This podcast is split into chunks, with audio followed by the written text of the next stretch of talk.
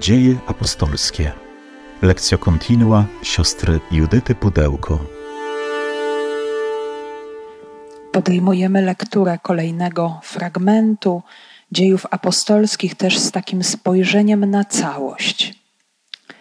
I zawsze, kiedy bierzemy Pismo Święte do ręki, tak mówił święty Ambroży, wtedy przechadzamy się z Bogiem po duchowym raju.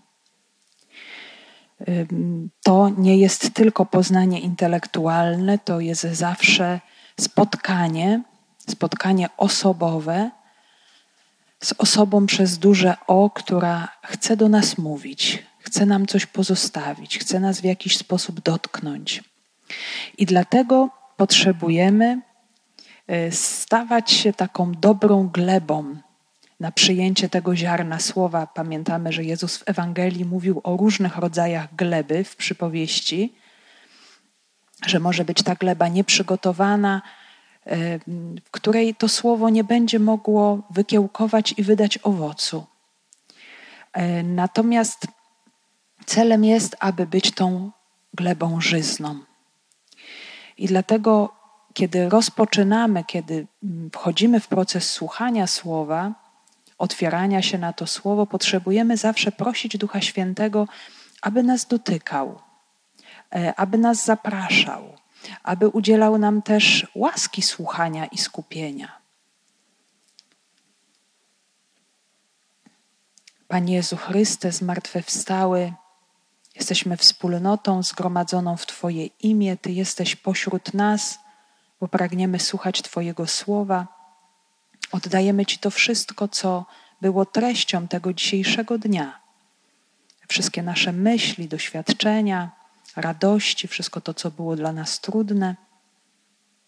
I prosimy Cię, udzielaj nam daru słuchania. Daru słuchania nie tylko umysłem, ale również sercem. Prosimy Cię, udzielaj nam Twego Ducha Świętego, który sprawia, że to słowo staje się żywe i aktualne dla nas dziś. Przyjdź o Duchu Święty, Przyjdź mocy Boga i słodyczy Boga. Przyjdź Ty, który jesteś poruszeniem i spokojem zarazem. Odnów nasze męstwo, wypełnij naszą samotność pośród świata. Stwórz w nas zażyłość z Bogiem. Przyjdź duchu z przebitego boku Chrystusa na krzyżu. Przyjdź z ust To są, moi drodzy, dzieje apostolskie, to jest ten schemat. E, już długą drogę przeszliśmy, jesteśmy, jak widzimy, już na ostatniej prostej. E, to jest właściwie końcówka tej naszej drogi.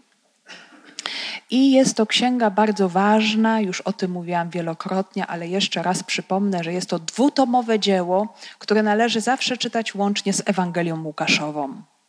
E, ten zestaw E, Ewangelia Łukasza i Dzieje to jest dwutomowe dzieło Łukaszowe, tak zwane. I tak jak e, to myślę, że dla nas to porównanie jest jak najbardziej zrozumiałe, nie zrozumiemy e, pierwszego tomu Krzyżaków bez drugiego, ani drugiego tym bardziej bez pierwszego. Jest to w jedną i w drugą stronę zupełnie historia niepełna. Tak samo zawsze potrzebujemy Y, czytając Ewangelię Łukasza, mieć gdzieś w pamięci, że tam się historia nie skończyła. Historia nie skończyła się wraz z odejściem Pana Jezusa do nieba, a my tutaj teraz zostaliśmy na tym łespadole, bo tak się kończy Ewangelia Łukaszowa. Ani też ten kościół, który rozpoczął swoją działalność w dziejach, to nie jest jakaś, jakieś ciało, y, które powstaje nie wiadomo skąd jedno z drugim jest zespolone. Czyli historia Jezusa Chrystusa jest bardzo ściśle połączona, co więcej powiem, jest kontynuowana w historii Kościoła. I dzieje apostolskie to jest taka księga DNA Kościoła. Jeżeli my się czujemy Kościołem jako ochrzczeni, że Kościół to nie tylko właśnie hierarchowie, gdzieś osoby odpowiedzialne, no może jeszcze ostatecznie siostry zakonne, czy jacyś katecheci, ale my wszyscy ochrzczeni, bo właśnie taki model cudowny pokazują nam dzieje, no to wtedy możemy zobaczyć, jak sobie po pierwsze e, Pan Bóg Kościół wymyślił, że najważniejszy w Kościele to jest Duch Święty, wcale nie apostołowie, bo Duch Święty jest głównym bohaterem dziejów apostolskich. On kieruje całą akcją od początku do końca, a ci, którzy otwierają się na tego Ducha, no właśnie, dokonują tych wszystkich Bożych dzieł. ale y, to dzieło, które jest absolutnie najważniejsze i to już też musimy sobie bardzo wyraźnie powiedzieć, to jest proces przemiany człowieka na wzór Chrystusa. Nie tyle wszystkie te dzieła, one się dokonują, tak czy inaczej się dokonują.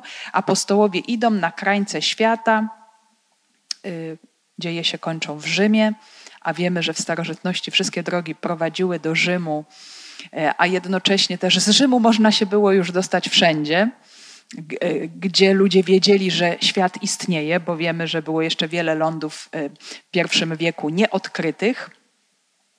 I tak się dzieje apostolskie kończą, ale to nie tylko to, żeby zrealizować nakaz misyjny, będziecie moimi świadkami w Jerozolimie, w Judei, w Samarii i aż po krańce ziemi.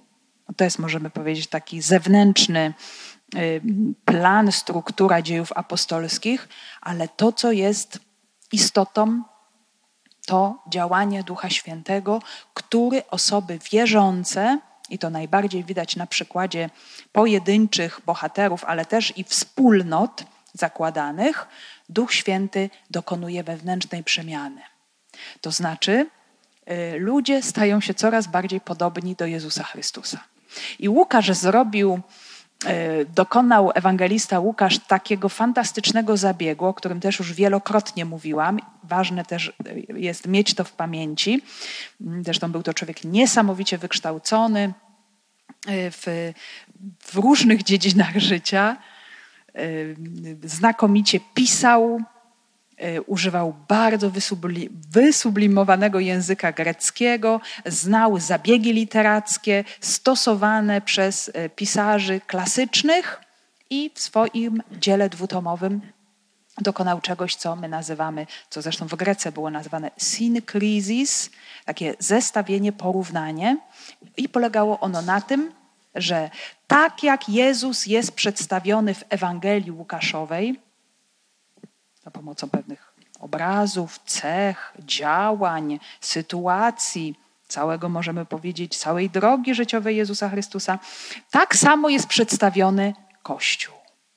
I właściwie w pewnym momencie, jak tak czytamy o działaniu zwłaszcza Piotra i Pawła, to moglibyśmy zabrać to imię Piotr i Paweł, wstawić imię Jezus i i dzieła są właściwie takie same. Głoszenie słowa, uzdrowienia, cuda niebywałe, tłumy ludzi.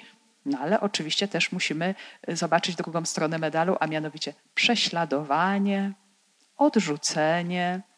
I właśnie w tym, w tym miejscu już jesteśmy, kiedy Paweł idzie w kierunku bardzo trudnego wydarzenia, momentu swojego życia, takiego długiego uwięzienia czyli zmierza do Jerozolimy, a później stamtąd do Rzymu i tym my się będziemy podczas tych tygodni zajmować. Czyli Paweł już e, przeszedł bardzo długą drogę od momentu właśnie spotkania Chrystusa pod Damaszkiem, e, od tego momentu, kiedy stał się apostołem, kiedy odkrył tajemnicę wspólnoty i działania w łączności z innymi, i odkrywania też tego, co Duch Święty chce zrobić w jego życiu, w jaki sposób chce go poprowadzić, do kogo chce go doprowadzić. I teraz już jest y, ten moment, kiedy on będzie y, szedł w kierunku najważniejszego egzaminu swojego życia, egzaminu apostoła, świadka Chrystusa, który nie cofnie się przed niczym ze względu na Jezusa Chrystusa. Ale zanim do tego dojdziemy, tak jak powiedziałam, bardzo szybko chciałam w kilku zdaniach wręcz pokazać, zwłaszcza tym osobom, które są po raz pierwszy, no ten zamysł. Tu się oczywiście chciałoby bardzo dużo mówić, bo w każdej z tych części są cudowne doświadczenia, teksty, obrazy. Które pokazują, jak ta historia się rozwija. Wszystko się zaczyna od Kościoła Jerozolimskiego. Dlaczego? Bo Jerozolima to jest miejsce odkupienia. Tam Jezus Chrystus umiera, zmartwychwstaje, tam wstępuje Duch Święty, no i to jest właśnie początek Kościoła. I zobaczcie, tak jak e, Syn Boży staje się człowiekiem mm, e, poprzez działanie mocy Ducha Świętego, jest oczywiście w to zaangażowana dziewica z Nazaretu, Maryja, tak samo jest w przypadku Kościoła. Jest Dzień Pięćdziesiątnicy, jest dziewica z Nazaretu również obecna, jest Duch Święty i rodzi się Kościół. Dokładnie taka sama geneza powstania, zrodzenia. Oczywiście tam mamy jedną osobę Jezusa, tutaj już mamy wspólnotę, e, wspólnotę apostołów, uczniów, braci Jezusa, czyli jakichś krewnych Jego, czy kuzynów i kobiety wraz z Maryją. Więc jest to wspólnota jak najbardziej mieszana. I to, co jest pierwszym zadaniem Kościoła, to oczywiście głoszenie. Duch Święty to sprawia, że Kościół e, od razu ogłasza kerygmat, czyli tajemnicę Jezusa Chrystusa ukrzyżowanego, zmartwychwstałego, który udziela Ducha Świętego tym wszystkim, którzy chcą tego daru, e, chcą ten dar otrzymać, chcą go przyjąć. I rozpoczyna się wtedy proces nowego życia. I to głoszenie w mocy Ducha jest tak intensywne, jest tak pełne wiary, że to działa że od razu y, w pierwszym szczale, jak mówią nam dzieje, y, trzy tysiące ludzi otwiera się, są poruszeni mocą Bożego Słowa. No, też już nie będę w to wchodzić, więc, więc jest głoszenie, są nawrócenia i co dalej? I są cuda, które Y, nie są celem samym w sobie. O tym też bardzo dużo mówiliśmy w dziejach apostolskich. Myślę, że to jest ważne, bo, bo zobaczcie, to wszystko się dzieje po dzień dzisiejszy w Kościele. To nie jest tak, że to było kiedyś, a dzisiaj to już nie. Dokładnie ten sam schemat obowiązuje dziś. I dzisiaj jest głoszenie. Y, tam, gdzie człowiek się otwiera na Ducha Świętego, to to głoszenie jest pełne mocy, pełne znaków i również są cuda. Są również uzdrowienia tak jak były wtedy. Mamy uzdrowienie chromego e, przy bramie świątyni i bardzo ważna rzecz, po co są te uzdrowienia? One nie są celem samym w sobie, ale one są po to, żeby pokazać, że ten, który jest głoszony, czyli Jezus Chrystus, to nie jest osoba z przeszłości, ale to jest ktoś, kto zmartwychwstał i żyje. I właśnie dlatego, że zmartwychwstał i żyje, ten właśnie chromy człowiek chodzi, ten właśnie ślepiec widzi, ta osoba umarła zostaje wskrzeszona do życia. Właśnie taki jest schemat. No nie jest, że tak powiem, przejście już do życia zmartwychwstałego, bo, bo wiemy, że ludzie ci, którzy zostają uzdrowieni, potem znów chorują, ostatecznie umierają. Nawet ci wskrzeszeni muszą umrzeć po raz drugi, więc to nie jest cel sam w sobie, bo celem naszym jest życie w ciele w zmartwychwstałym, y, zupełnie niezniszczalnym, chwalebnym. Ale to jest znak, że to nie jest wymysł ludzki, że Jezus Chrystus zmartwychwstał i żyje i Jego moc przywraca zdrowie człowiekowi. Nie ludzka pobożność, nie świętość apostołów, nie to, że oni są kimś absolutnie nadzwyczajnym. Więc to kwestia uzdrowień. Oczywiście ta wspólnota też się bardzo mocno kształtuje, wzrasta, co budzi zazdrość e, we wspólnocie żydowskiej i bardzo szybko pojawiają się prześladowania. E, to jest też bardzo znamienna cecha żywego kościoła, który jest prześladowany i im bardziej jest prześladowany, tym bardziej się rozwija. Kiedy popada w dobrostan, jest to ogromną pokusą. I rzeczywiście ym, mamy coś takiego jak grzech pierworodny Kościoła, ym, tak jak mamy grzech pierworodny w Księdze Rodzaju, tak samo i to w bardzo taki symboliczno-podobny sposób Łukasz nam opisuje grzech pierworodny Kościoła, czyli zobaczcie, mamy tę wspólnotę dopiero co powstałą, wydaje się, że wszystko jest idealnie, bo wszyscy otrzymali dopiero dar Ducha Świętego, są ochrzczeni, są przeniknięci Bożą łaską e, i wszyscy sobie pomagają, dzielą się nawzajem dobrami. No i pewne małżeństwo, Ananiasz i Safira, też chcą się podzielić z innymi swoimi dobrami, bo chrześcijanie troszczą się o, o siebie nawzajem, ale poddają, ulegają pewnej podwójnej pokusie. Sprzedają swoje dobra, część oddają, a część w sposób potajemny ukrywają i zachowują dla siebie. I może nam się wydawać, że tutaj głównym motywem ich działania, tym grzechem jest chciwość pieniądza, o czym święty Paweł mówi w innym miejscu, że podstawą wszelkiego zła jest chciwość pieniądza. I to jest rzecz, pomyślcie moi drodzy, na której Kościół zawsze musi bardzo mocno zwracać uwagę. Grzech pierworodny, uwaga, chciwość pieniądza, ale nie tylko to. Bo zobaczcie, oni w gruncie rzeczy mogli nie oddać wszystkiego. Te pieniądze były ich. Mogli powiedzieć: Wiecie co, myśmy zdecydowali, że to zostawiamy dla wnuków, a to oddajemy Kościołowi. I nie byłoby żadnego problemu. Problem był taki, że oni chcieli pokazać się jako doskonali jałmużnicy, którzy oddają wszystko. Czyli ostatecznie tym problemem oprócz chciwości okazała się być hipokryzja. Pokazanie się kimś, kim się nie jest naprawdę. Kolejny problem, który, kolejna pokusa tych ludzi, którzy wobec innych mają no, występować w imieniu Boga, reprezentować Boga. Czyli no właśnie, nie byli jeszcze na takim etapie doskonałości, żeby oddać wszystko. Nikt nie miał do nich żalu zresztą o to, ale chcieli się takimi pokazać. Więc no wiesz, zobaczcie, z drugiej strony to też jest ciekawe, bo akurat to dotyczyło nie jakichś hierarchów, których jeszcze wtedy nie było, ale świeckich małżonków chrześcijańskich. Więc e, grzech chciwości i hipokryzji może dotknąć każdego i Łukasz bardzo mocno chrześcijan i nas wszystkich przed tym przestrzega. E, później dalej też ma bardzo ważny moment męczeństwo świętego Szczepana. Pierwszy męczennik, który, to jest bardzo też ważna rzecz, e, umiera w bardzo podobny sposób jak sam Jezus Chrystus. Nie jest wprawdzie ukrzyżowany, jest ukamienowany, ale elementy są bardzo podobne. Jest oskarżony fałszywie i umiera ze słowami przebaczenia swoim wrogom i oddaje siebie w ręce Jezusa. Zupełnie tak samo jak Jezus Chrystus. To jest właśnie taki przykład modelowy, do czego Duch Święty prowadzi chrześcijanina. Do upodobnienia do, e, do Jezusa Chrystusa. I moi drodzy, to jest bardzo ważny moment. Prześladowanie to jest niesamowicie ważny moment, bo e, od, tego, od tej chwili chrześcijanie opuszczają Jerozolimę. Im jest bardzo dobrze w Jerozolimie, pomimo tych prześladowań, tam już ta wspólnota się tak e, w miarę organizuje i nie wiadomo, czy oni by tę Jerozolimę opuścili, gdyby nie to prześladowanie. Zobaczcie, Pan Bóg się posługuje bardzo różnymi sytuacjami.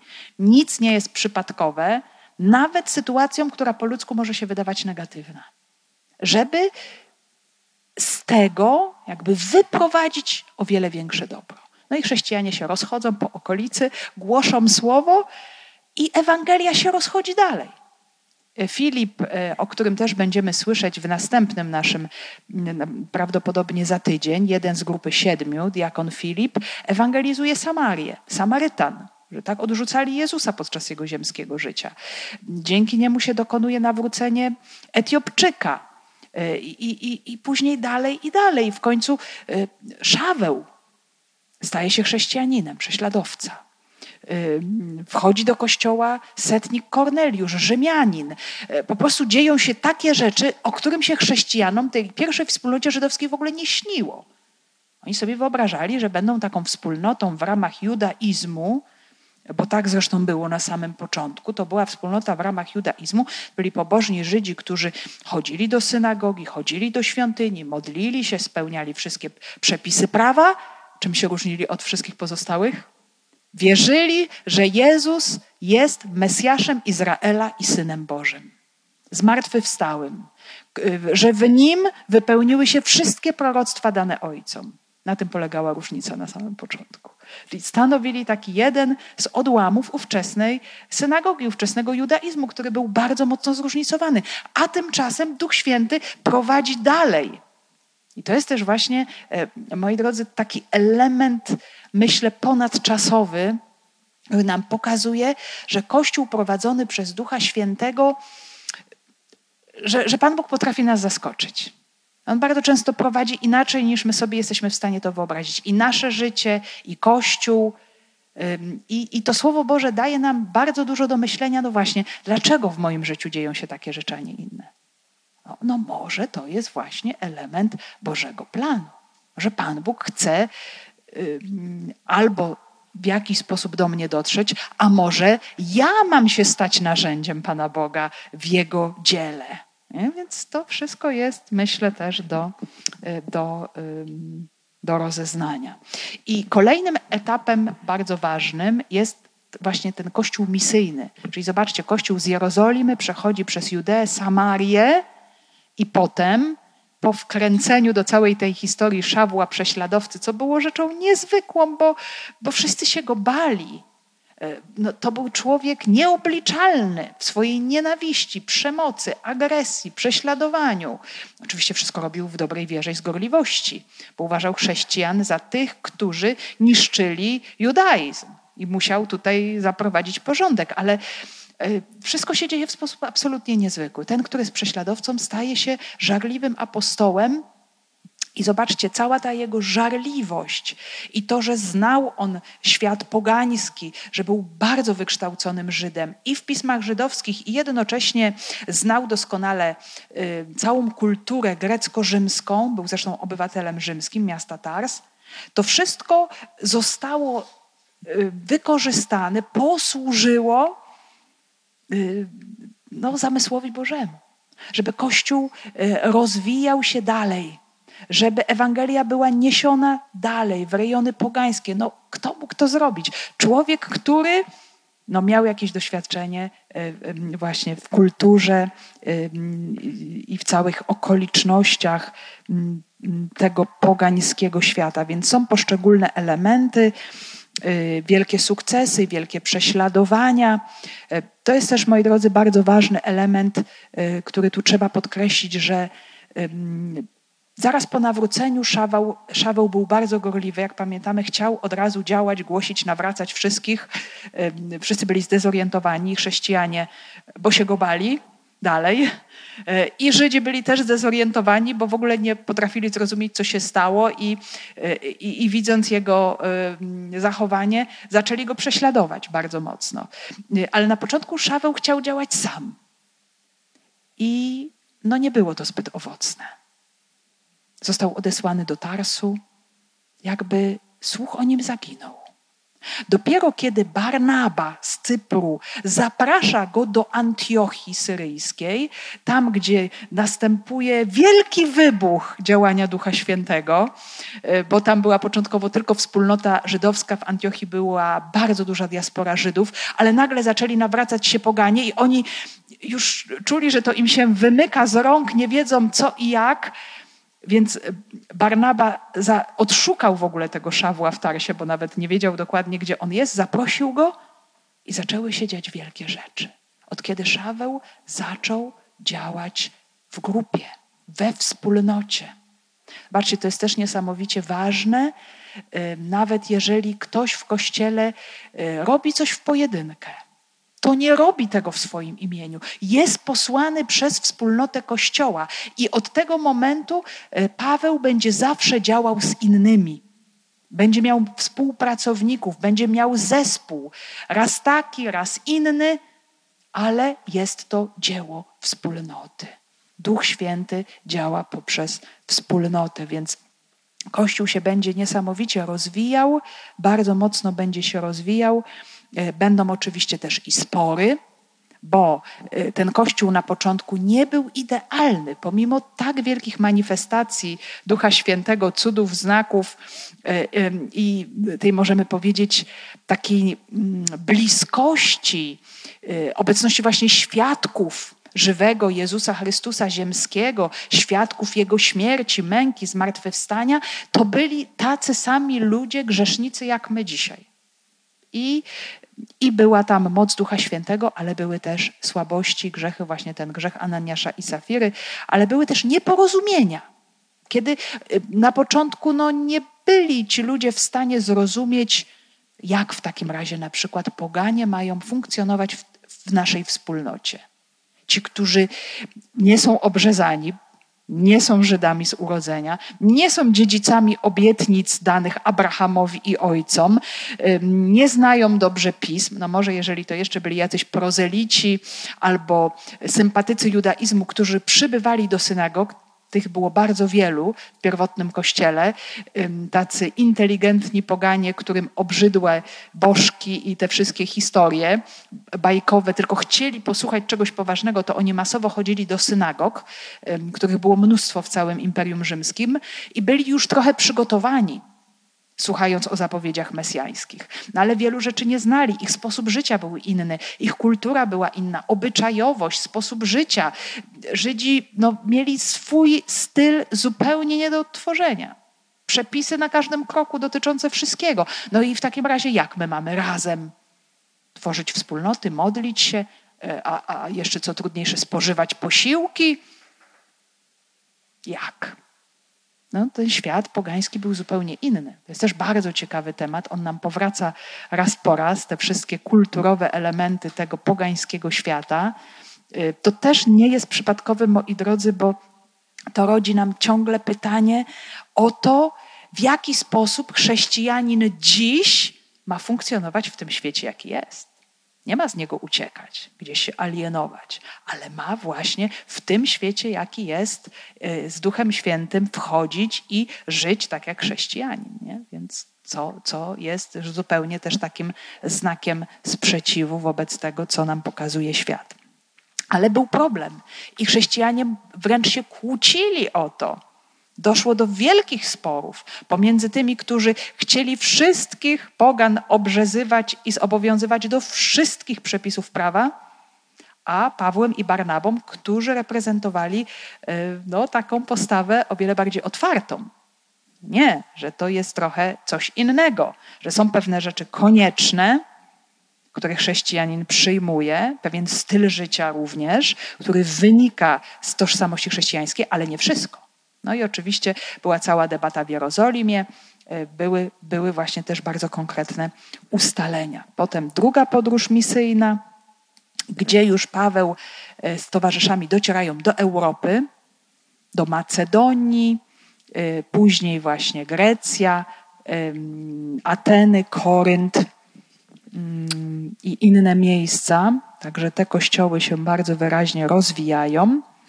Potem wracają do Antiochii i Paweł y, w trzeciej swojej podróży misyjnej przede wszystkim ewangelizuje Azję Mniejszą, Efes. Najwięcej czasu spędza w Efezie. To była stolica Azji Mniejszej, czyli dzisiejszej Turcji.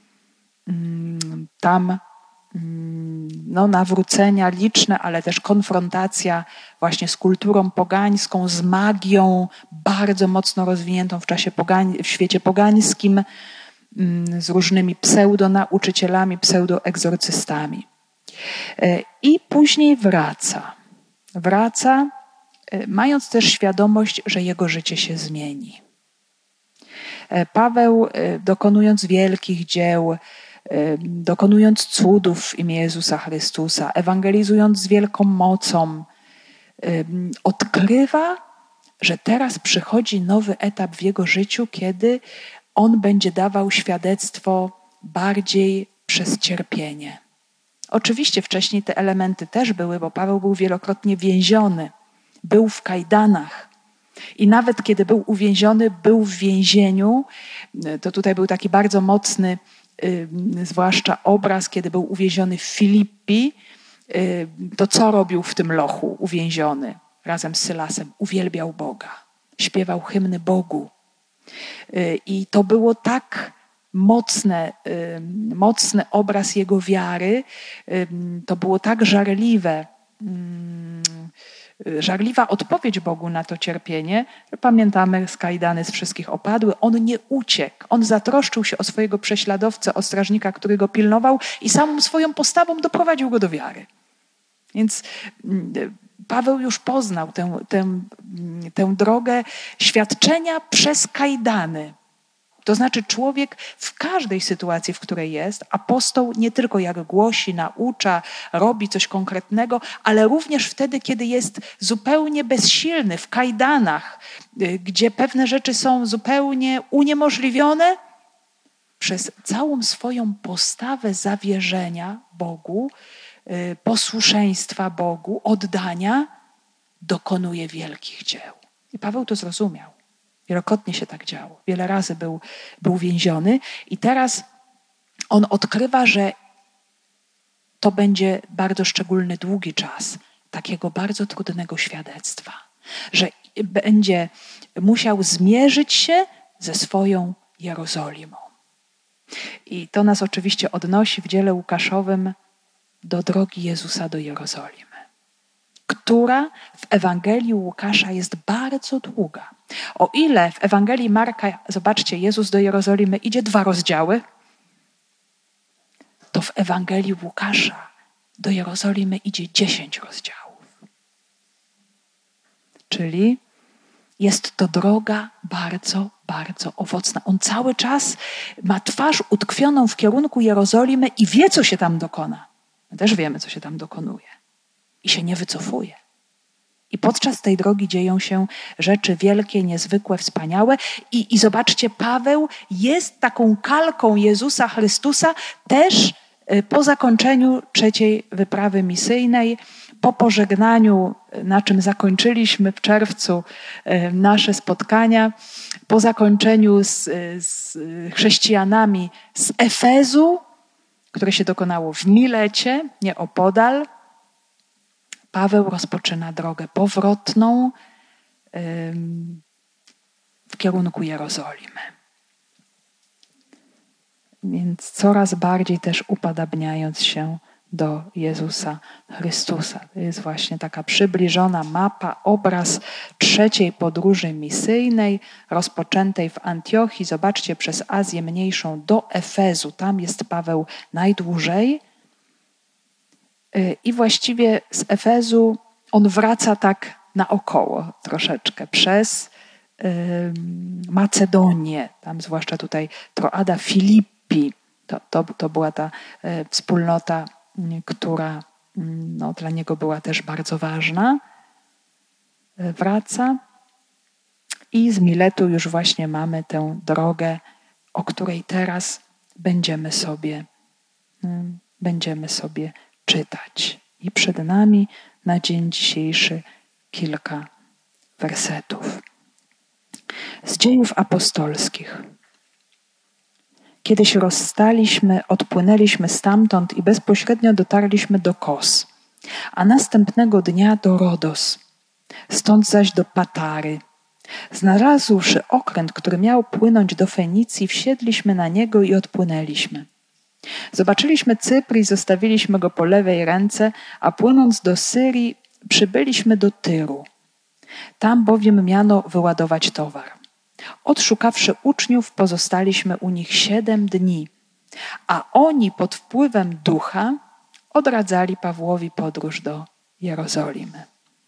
Po upływie tych dni wybraliśmy się w drogę, a wszyscy z żonami i dziećmi odprowadzili nas za miasto. Na wybrzeżu uklęknęliśmy i modliliśmy się. Pożegnaliśmy się ze sobą. Myśmy weszli na okręt, a oni wrócili do swoich domów. My tymczasem odpłynęliśmy z Tyru i przybyliśmy do Ptolemaidy i powitawszy braci, pozostaliśmy u nich jeden dzień. Taki malutki fragmencik, który jest, tak możemy powiedzieć, dziennik podróży. Dziennik podróży. Czy co to Słowo Boże może dziś nam powiedzieć? Przypatrzmy się. Kiedy się rozstaliśmy, odpłynęliśmy stamtąd i bezpośrednio dotarliśmy do Kos, a następnego dnia do Rodos, stąd zaś do Patary. Czyli e, Paweł z towarzyszami rozstają się w Milecie, z chrześcijanami, raczej nawet takimi odpowiedzialnymi za wspólnoty Kościoła w Efezie. Było potężne, wielkie miasto, też tych wspólnot było y, bardzo duże. To jest ten moment rozstania. Y, I pojawia nam się tutaj forma my. pierwsza osoba liczby mnogiej. Też w, niektórych miejscach dziejów apostolskich to zauważamy. To jest taka narracja, która sugeruje, że jest tutaj również obecny święty Łukasz, który od czasu do czasu y, w niektórych momentach życia Pawła jest przy nim i będzie również przy nim, zwłaszcza w jego uwięzieniu w zarówno w Jerozolimie, jak i w Rzymie, jako bardzo wierny e, towarzysz.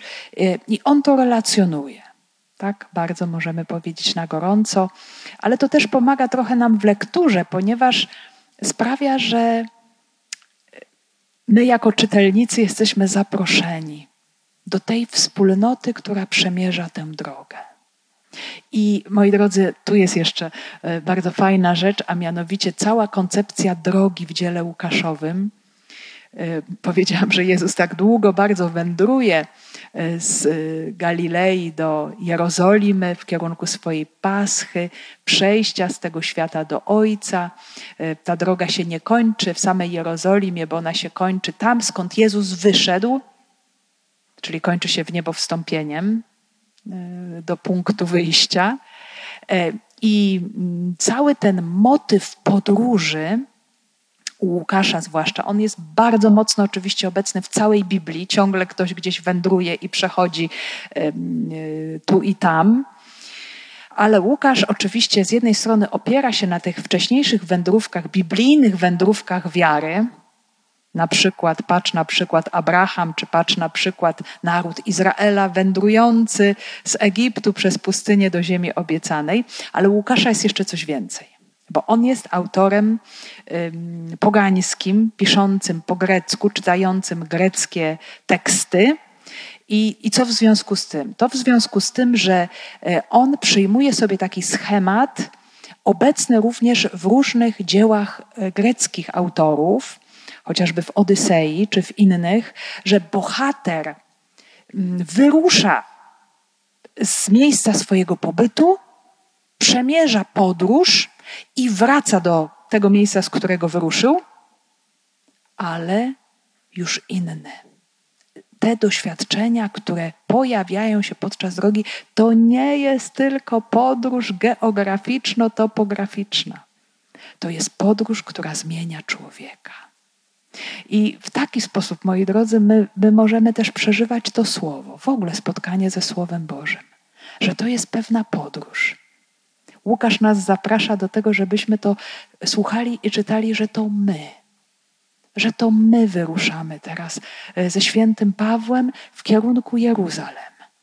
I są oczywiście te miejsca, które są opisywane, zawsze cośkolwiek, parę słów powiemy e, o tych kolejnych wyspach. Może byliśmy gdzieś w niektórych z tych miejsc. Paweł w niektórych się zatrzymuje tylko na chwilę, w innych trochę dłużej. Coś się dzieje. No właśnie, coś się dzieje w tych osobach, które Paweł nawiedza, coś się dzieje w nim samym. Bohater doświadcza pewnej wewnętrznej przemiany. Y, I to również jego dotyczy. On coraz bardziej dojrzewa do jedności z Jezusem Chrystusem, do no, dojścia do takiej no, pełnego świadectwa, do oddania życia, które się dokona oczywiście nie w dziejach apostolskich, bo to zakończenie dziejów apostolskich jest bardzo otwarte, o czym też już mówiliśmy wielokrotnie, mm, bo Paweł jest uwięziony w Rzymie, w takim domowym areszcie, ma strażnika, ale głosi Słowo Boże swobodnie i bez przeszkód. Bo Łukasz chce pokazać, że Słowa Bożego nie można zatrzymać. Ono nie ginie. E, że nawet jeżeli oczywiście dzieje powstają już wiele lat po śmierci apostołów Piotra i Pawła, o tym wiemy dzisiaj doskonale, ale brak wzmianki o ich śmierci pokazuje, że ta pałeczka jest przekazana dalej. Jest kolejne pokolenie uczniów Pawła, uczniów Piotra. I to się tak dzieje, dokonuje aż po dzień dzisiejszy, aż po nas. My jesteśmy też kontynuatorami tej drogi i przechodzimy tę drogę. Więc mm, to wszystko się nie zatrzymuje, ale y, jest to droga, która prowadzi nas do wewnętrznej przemiany. Że sytuacje, które dokonują się również w naszej drodze życia, bo nasze życie też jest taką podróżą, że rozpoczynamy tę podróż rodząc się. Jeszcze bardziej możemy to uściślić. Rozpoczynamy tę podróż duchową w rzeczywistości naszego chrztu. I cała ta historia, y, każdy z nas jest jedyną i niepowtarzalną historią, ona gdzieś zmierza do jakiegoś celu. I celem chrześcijanina nie jest jakkolwiek tylko szczęśliwie, pomyślnie i zdrowo przeżyć swoje życie aż do końca, bo e, chrześcijanin e, ma życie wieczne już teraz. Ja otrzymuję podczas chrztu. Się rozpoczyna nasze życie wieczne. Ale celem życia chrześcijanina jest, e, no właśnie, przejść tą drogę Jezusa Chrystusa, bo chrześcijanin to jest drugi Chrystus. I to się dokonuje w naszej historii. I po to bierzemy Słowo Boże do ręki, żeby w swojej osobistej historii zobaczyć te ślady działania Ducha Świętego, działania Bożego.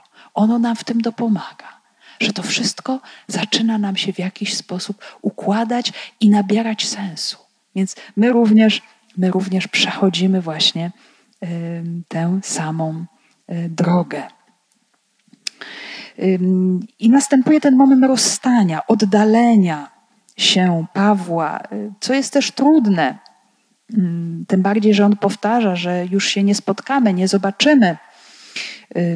Tutaj możemy sobie przywołać chociażby te momenty, kiedy Jezus też y, w jakiś sposób żegna się, rozstaje się z uczniami przed męką. I, I chrześcijanie właśnie wiedzą, że to się powtarza w życiu Pawła że on idzie w kierunku e, swojego krzyża. No i mamy właśnie tutaj też tam podróż morską, która Paweł tutaj mija, czy zatrzymuje się na chwilę w Kos, później mamy kolejny punkt Rodos i później kolejny punkt Patara. Więc y, są to wszystko właśnie tutaj te dwie wyspy na Morzu Egejskim, Kos i Rodos. Y, Kos, jeszcze tutaj Łukasz pisze z takim atyckim dialektem, nie pisze Kos, tylko pisze Ko z takim długim O na końcu, więc y, to była wyspa, która słynęła z cennych olejków, purpurowego barwnika, wybornego wina. Była też tam bardzo dobra biblioteka z czasów mm, wpływów egipskich Ptolomeuszy. To był trzeci wiek przed Chrystusem. Po tym, jak y, zakończyło się życie Aleksandra Macedońskiego, jego imperium pierwszej tej fazie y, zostało zdominowane przez egipskich Ptolomeuszy, oczywiście całkowicie też schelenizowanych. Y, I oczywiście była to wyspa pogańska, czczono tam Asklepiosa, boga lekarza, y, który odpowiadał właśnie za leczenie, uzdrawianie i no, jest to też ciekawa sprawa, że właśnie w tym miejscu na Kos urodził się Hipokrates, ojciec starożytnej medycyny. Na wyspie też mieszkało wielu Żydów od II wieku przed Chrystusem.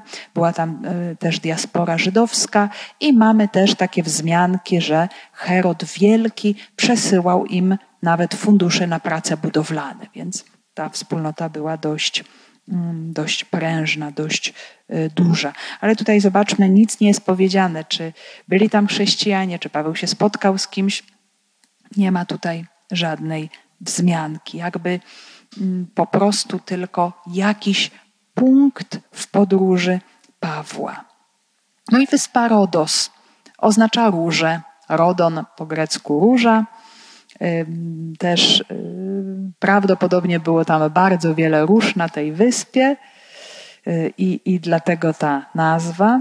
Y, wyspa słynęła z licznych szkół, retoryki, filozofii. Tam miał studiować sam Y, Juliusz Cezar i Cyceron. Więc znów takie miejsce związane z kulturą grecką. I z takich ciekawostek, tam istniał tak zwany kolos rodyjski w III wieku przed Chrystusem. Y, była to zresztą bardzo bogata wyspa, skoro było ich stać na coś takiego. 32 y, metry wysokości, posąg Boga Słońca Heliosa. Właśnie w porcie stał na szeroko rozstawionych nogach potężny posąg Boga Słońca. No niestety y, kolos przynależy do świata y, zniszczalnego i trzęsienie ziemi niestety przyczyniło się do upadku kolosa, więc to, co człowiek wytworzy, niestety nie jest nieśmiertelne, tylko Bóg daje to, co nieśmiertelne. To też no, jest takie znamienne. Zresztą wyspy na Morzu, czy Śródziemnym, czy Egejskim, one generalnie bardzo też cierpiały z powodu piratów i różnych handlarzy niewolników i tak było też w przypadku wyspy Rodos. Dopiero kiedy za całą sprawę wzięli się Rzymianie, Pompejusz, rozprawili się oni właśnie z piratami w tym miejscu. Widać, że tutaj Paweł się jakoś nie zatrzymuje na długo, czy być może zawija do portu i potem rano wypływa. Były tam takie, można powiedzieć, małe miejsca cumowania, natomiast większym jest Patara jedno z głównych y, miejsc portowych Licji, tak zwanej Licji, czyli południowo-zachodniej Azji Mniejszej. Znów miejsce pogańskie, świątynia Apolina, y, wróżbici i magowie, czyli y, wszelkiego rodzaju elementy świata pogańskiego. Tam Paweł mm, się zatrzymuje, ale tylko po to, żeby znaleźć okręt, który bezpośrednio płynie do Fenicji. Znalazłszy okręt, który miał płynąć do Fenicji, wsiedliśmy na niego i odpłynęliśmy. Czyli cały czas y, ma w pamięci mm, ten cel, jakim jest Jerozolima. Nie zatrzymuje się na długo w tej podróży. Zobaczyliśmy Cypr i zostawiliśmy go po lewej ręce, a płynąc do Syrii przybyliśmy do Tyru tam bowiem miano wyładować towar. E, no, też taki ciekawy szczegół. E, zostawiają po lewej ręce Cypr, czyli po prostu opływają go od strony południowej. E, tak, możemy jeszcze tutaj popatrzeć. Tak to wygląda. Cypr to jest ta duża wyspa pomiędzy właśnie Azją mniejszą już i i wybrzeżem Fenicji.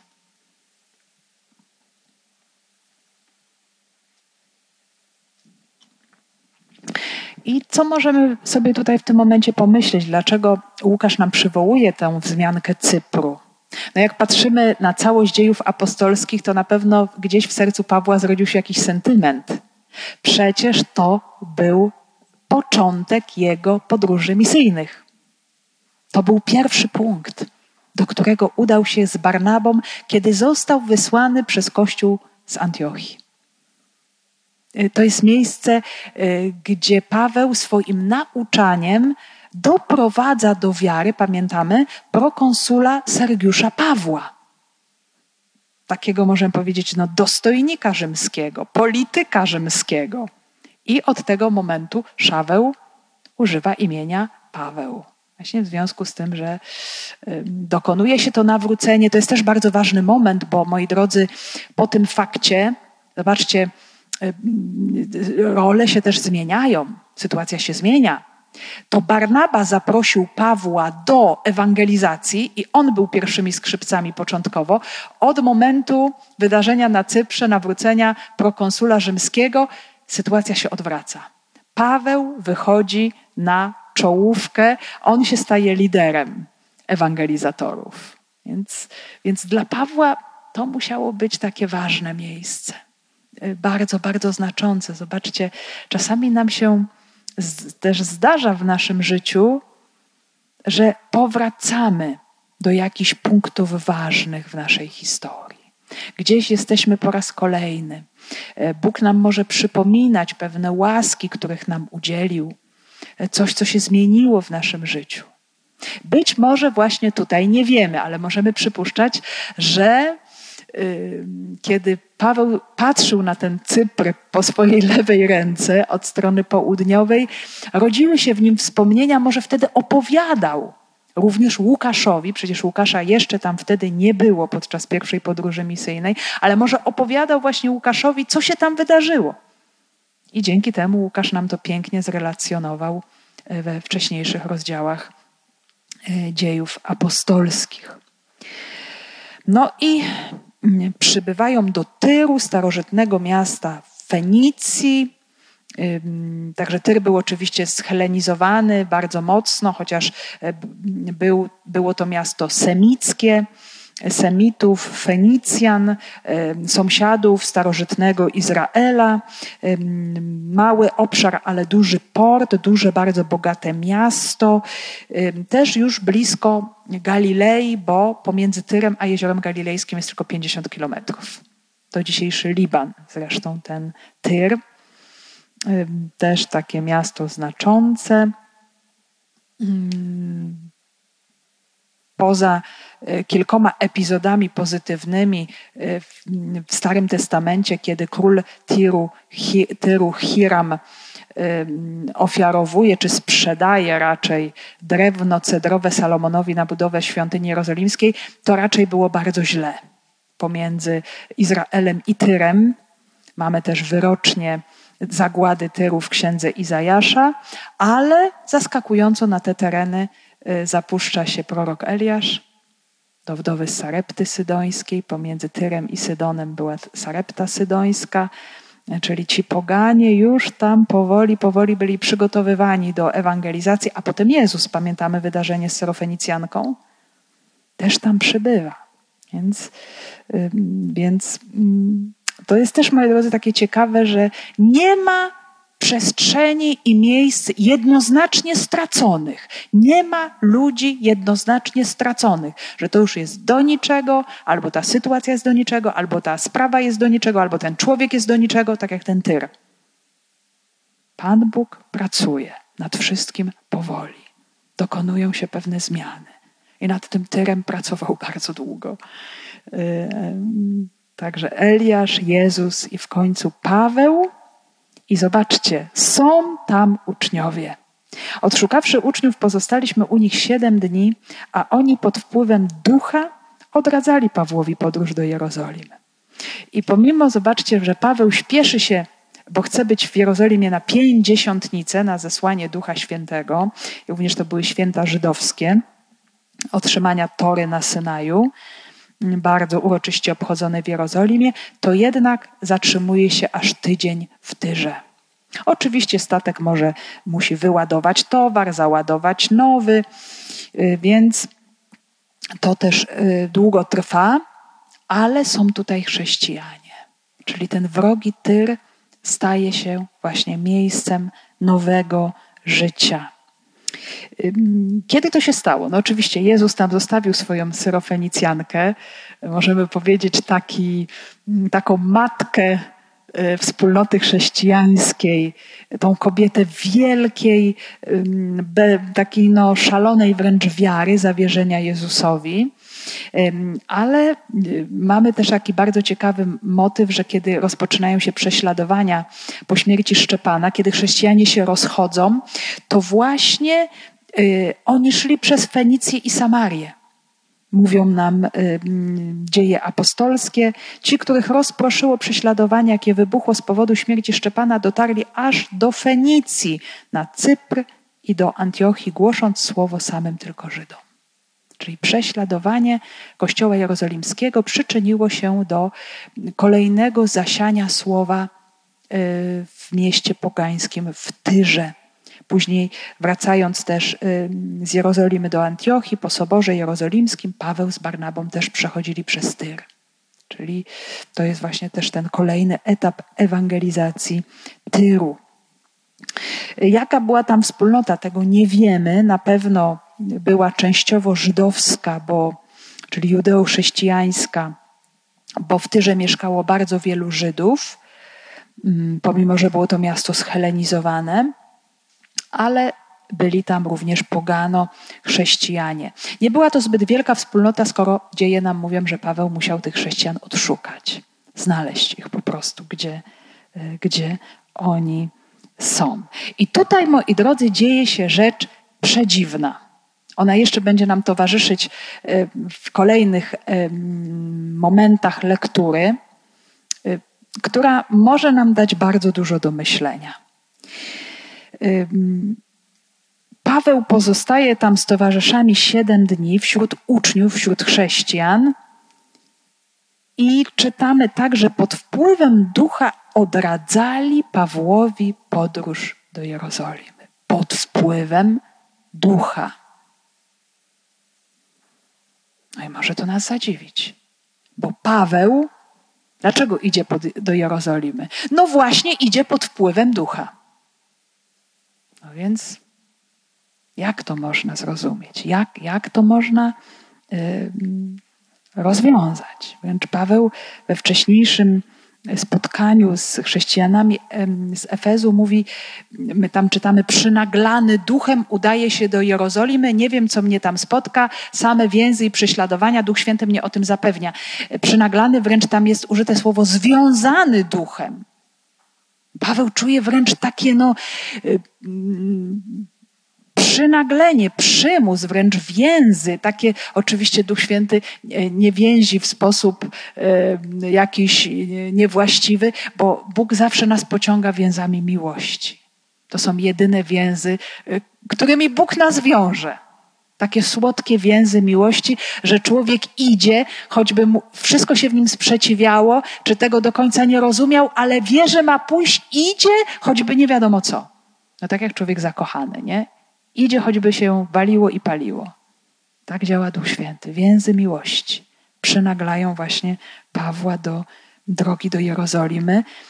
No i teraz możemy zadać pytanie, no a czemu w takim razie ci uczniowie z Tyru w Duchu Świętym pod wpływem Ducha odradzają Pawłowi podróż do Jerozolimy? No oczywiście Tyr jest o wiele bliżej Jerozolimy aniżeli Efes, Milet czy inne miejsca w Grecji czy w Azji Mniejszej, więc chrześcijanie z Tyru wiedzą, jakie są antychrześcijańskie nastroje w Jerozolimie. To jest pierwsza sprawa. Ale tutaj się pojawia bardzo ciekawa kwestia, a mianowicie rozeznawanie. I jeżeli weźmiemy na tapetę Ewangelię, to doskonale pamiętamy, że Jezus zapowiadał swoją śmierć, idąc do Jerozolimy trzy razy aż.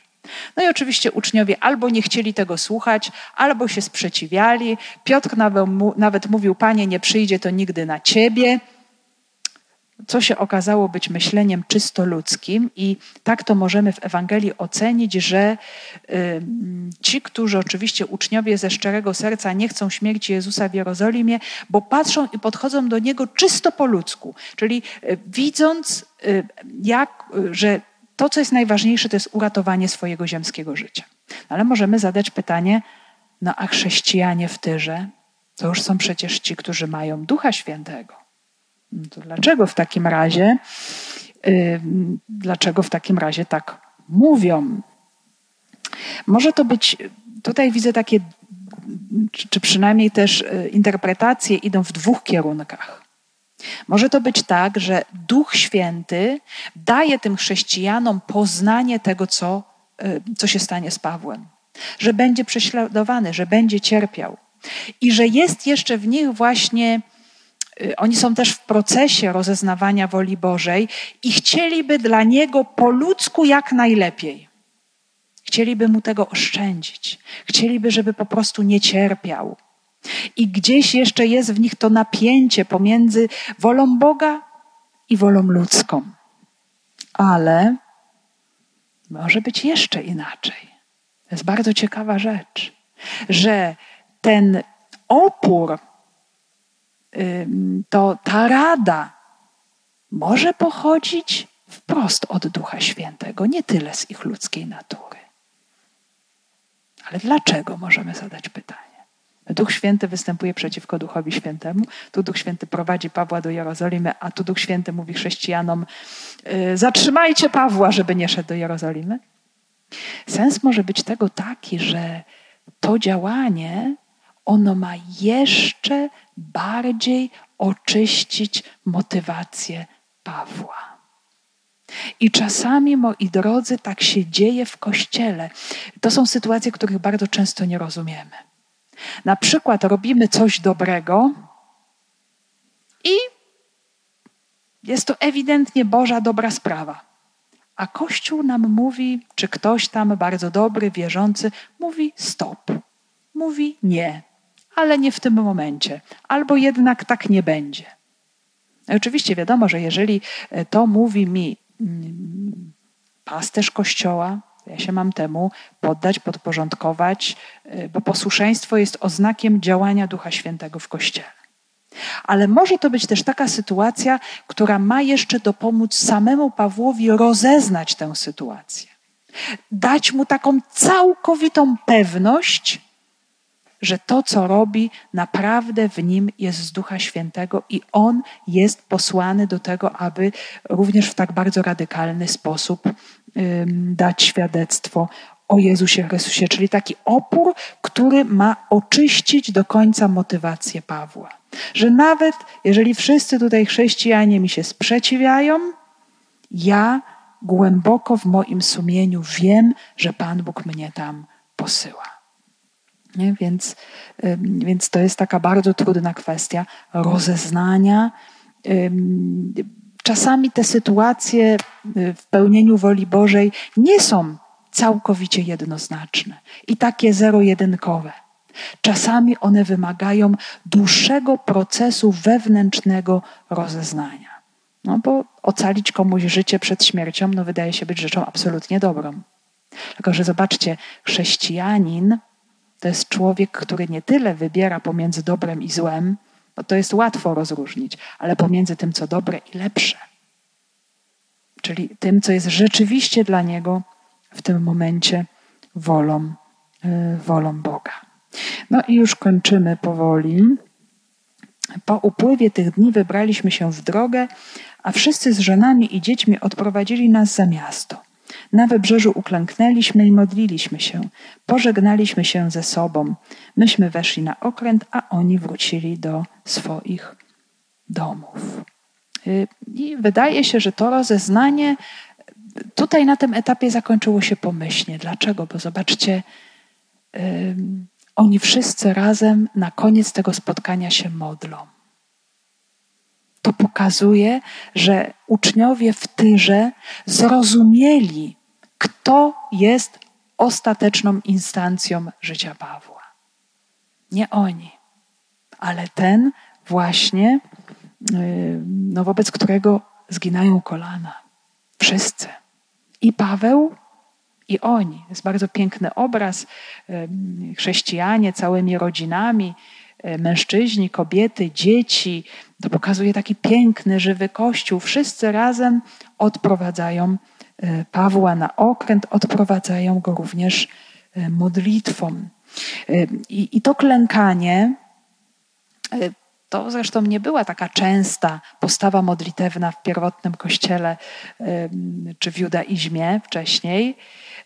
Ona wskazywała na ogromną pokorę, zależność wobec siebie nawzajem. Paweł klęczy i oni klęczą, więc wszyscy razem są w jakiś sposób od siebie zależni, ale przede wszystkim e, ta ich postawa klęcząca pokazuje ich uległość wobec tego, wobec którego zgina się każde kolano, jak y, poucza Paweł w liście do Filipian. To jest kryterium wyboru. Być poddanym Panu, szukać tego, co się Jemu podoba, co On chce mhm, w życiu chrześcijanina. Tak się rozstaną, rozstają y, i płyną dalej My tymczasem odpłynęliśmy z Tyru i przybyliśmy do Ptolemaidy i powitawszy braci, pozostaliśmy u nich jeden dzień. Czyli płyną z Tyru do miasta, które w starożytności i dzisiaj zwie się Akko, również miasto portowe, w czasach grecko-rzymskich Ptolemaida, nazwana tak na cześć Antiocha Ptolemeusza. Miasto również i żydowskie, i pogańskie, schelenizowane, y, i tam już Paweł zatrzymuje się. Tylko jeden dzień, pozdrawia braci, Nie wiemy też, o czym rozmawiali, jakie tematy im towarzyszyły, ale mm, być może już bracia w, w Ptolemaidzie usłyszeli o tym, jakie Paweł ma plany, bo to bardzo blisko, właśnie tylko 40 kilometrów od Tyru. I Paweł wyrusza dalej do Jerozolimy. E, umocnił swoje więzi z kolejną grupą chrześcijan, z kolejnym kościołem. Te, te spotkania, one były zawsze bardzo, bardzo potrzebne dla wszystkich. Nie wiemy o żadnych tematach, które poruszali, i Paweł dalej wyruszy już z Ptolemaidy w kierunku Cezarei i dalej Jerozolimy. I już tak podsumowując dzisiaj to nasze spotkanie troszeczkę dłużej z racji na wcześniejszy długi wstęp mm, naszych dziejów, tych wszystkich tekstów, które poprzedziły ten fragment. Co nam tutaj to słowo chce pokazać? Chce nam pokazać Pawła i jego świadomość paschalnej drogi. Nie ma już tutaj, zobaczmy, w tym momencie wielkich pouczeń, wielkich cudów, wielkich znaków, ale jest obraz podobieństwa do Chrystusa na głębszym poziomie. Paweł chce wypełnić wolę Pana, chce być Jego świadkiem, wie, że Pan go wzywa do Jerozolimy i bez względu na wszelkie zagrożenia i niebezpieczeństwa, on się tam udaje, jest posłuszny Duchowi Świętemu. E, I mm, ta taka bardzo mocna decyzja Pawła, ta jego postawa taka bardzo radykalna, ona również, zobaczmy, na pewno e, w jakiś mocny sposób odbiła się w sercach tych, z którymi po drodze się spotkał, czyli zwłaszcza z chrześcijanami Tyru, z którymi rozmawiał, z którymi spędził siedem dni. Czasami spotkanie z jednym człowiekiem, rozmowa z jednym człowiekiem, no może się bardzo mocno gdzieś tutaj wyryć, później oddziaływać. Także nie ma przypadków, że Paweł takie czy nie inne sposoby spotkał podczas tej drogi, która i to jest ważne, żebyśmy z tym też pozostali. Nie jest tylko podróżą geograficzną. Jest podróżą wiary, podróżą ducha, podróżą przemiany.